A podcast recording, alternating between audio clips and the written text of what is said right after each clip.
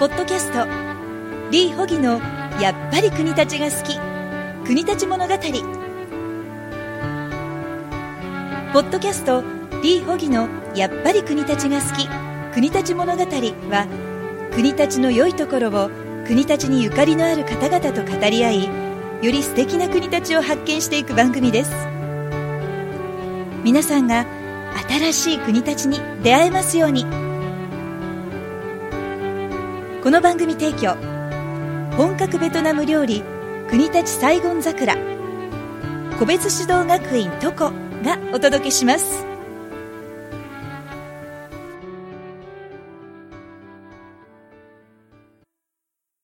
やっぱり国立が好き、国立物語。ベトナムコンシェルジュのリー・ホギです。大谷です。こんにちは、よろしくお願いいたします。今日も魂並びのカフェで撮らせていただいてます。勝手に録音させていただいておりますが、よろしくお願いします。とってもここは広い窓があるので、空がいっぱい見えて素敵だなと思ってます。そうですね、桜も見えますし、往来の人たちも見えるので、 とってもいい国立のスポットの一つですね。たまには桜の木も、普段下から私見上げてるんですけど、今日はたまたま上から葉っぱを見てるんで、この桜は元気かなというのはとっても分かりやすい状況でよく見えます、ね。日も今日はよく当たってですね、気持ちいいですね。暑いんだけど、木の下に行くと結構涼しくて気持ちいいですね。そうですね、木の下は本当にいわゆる木陰というやつですね、はい、涼しいですね。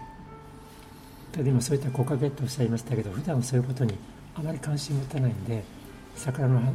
だけじゃないんだけど、やっぱりこう花が割っても、この木のおかげで自分たちもとってもいい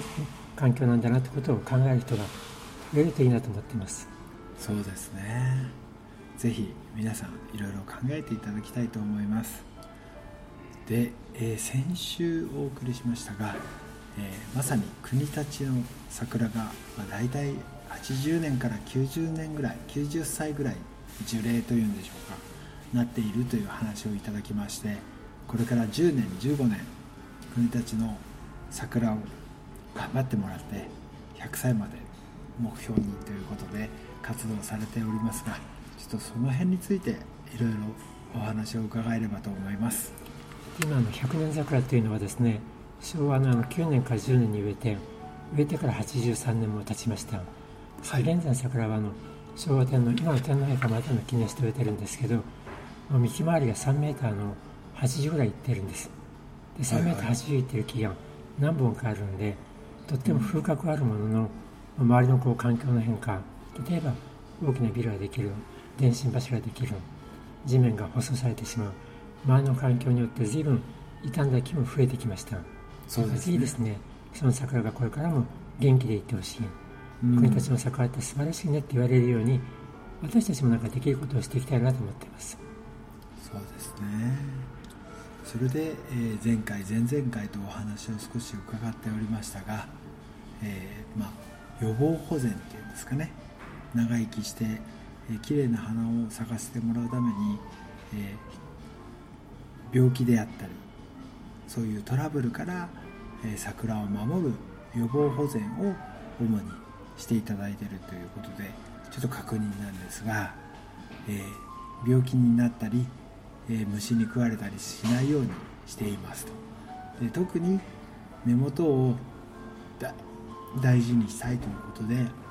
根元の周りを、人が入れないようにいろいろな作戦を取られておりますが、どんなことをされてるんですかね。一つは木の種類によって根っこの状況違うんですけど、魚の木はたまたま根が浅いところを根が伸びていくんです。だから根の上をうっかり踏んでしまうと、人間でいうと呼吸がしづらい、せっかく雨を降っても雨が染み込んでいかない、酸素も入らない、根にとってはあまりいい状態じゃなくなるんです。だからそこで根元を保全することが、桜が病気にかかりにくくなるのかなと思っています。要は土が硬くなっちゃったりすると、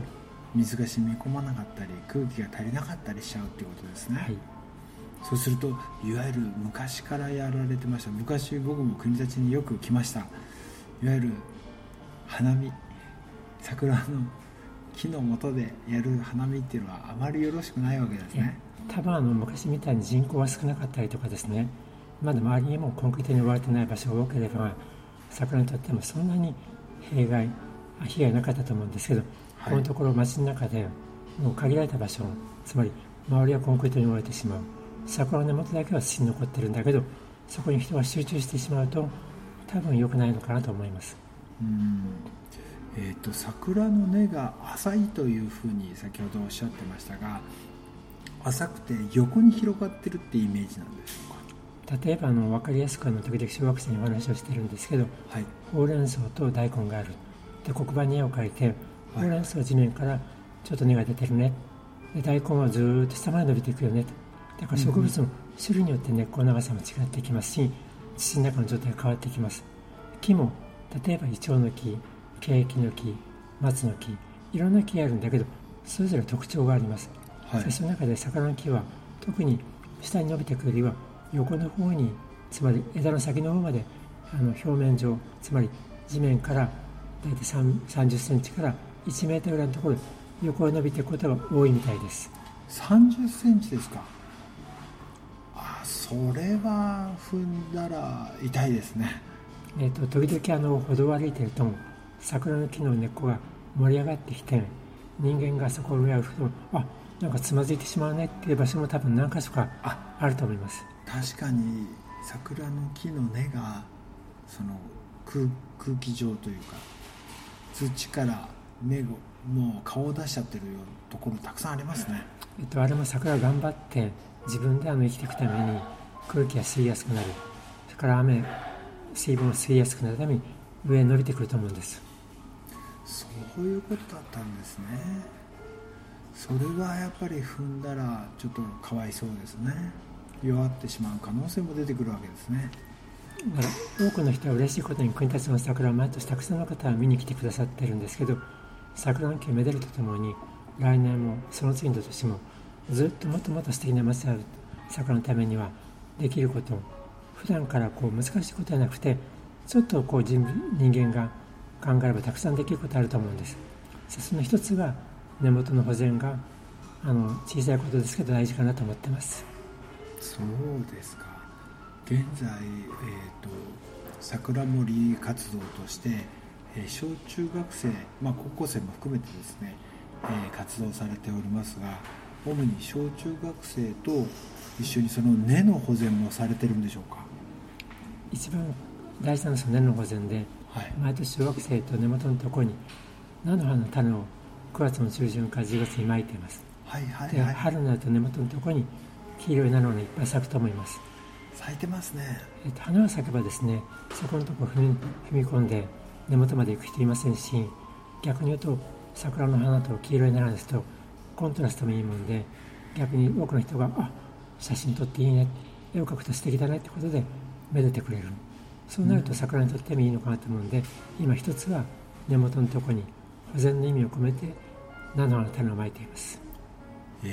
の菜の花の種は小学生とまかれるんですか。これは公の場所なもんで、一応行政の方に市役所に了解を取りました上で、はい、菜の種を9月の中旬から10月の中旬にかけて毎年まいています、はい、そうですか。それは確かに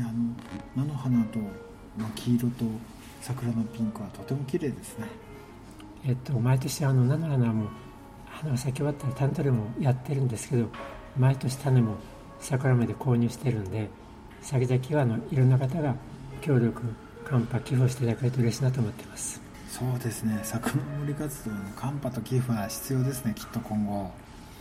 毎年ちょっと下世話の話なんですけど、はい、菜の花の種も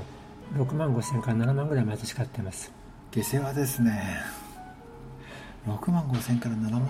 円もするんですね。あんだけの数ですから仕方ないですよね。プランターならいらないんですけど、小さい袋で十分なんだけど、はい、だけど広いもんで、広いですね。結構面積がありますので、その間もすぐなくなっちゃうぐらいです。そうですよね。もちろん菜の花が咲いてない桜の根元もまだまだたくさんありますから、あれ全部埋めるとなるとまた大変なことですね。ただもし全部これがダークドリア全部黄色になったらですね、多分今東京で一番って言ってるんだけど、今度は日本で一番見事な都会の桜になるのかなと思います。あ、そう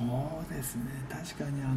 こんだけの桜がきれいに街の中にあるっていうのはなかなかないですよね。よく川沿いとか線路沿いとかにあるところございますが、本当に まるっきり街の中ですし、大学通りがよく出てきますが、実はその横にちょうど10時になったところで桜通りという通りもありますし、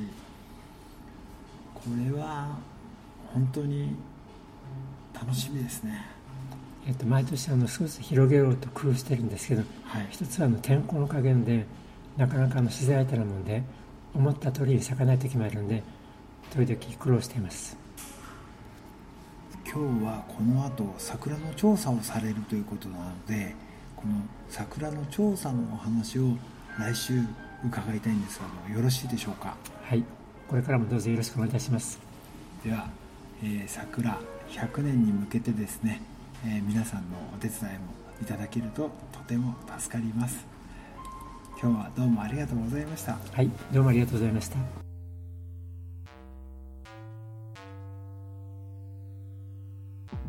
本日のポッドキャストはいかがでしたか。番組では李保義や国立についてのご質問をお待ちしています。お問い合わせはホームページから。URL は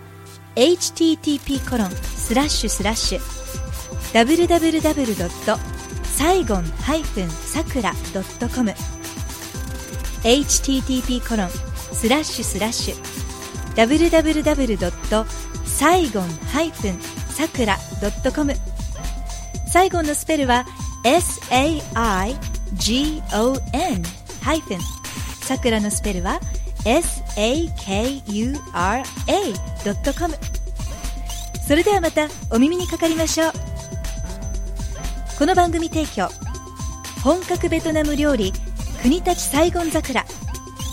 個別指導学院トコプロデュース、15で話せるベトナム語著者李保義、制作協力レムトラック&ニト、ナレーションさゆりでお送りいたしました。ごきげんよう。さよなら。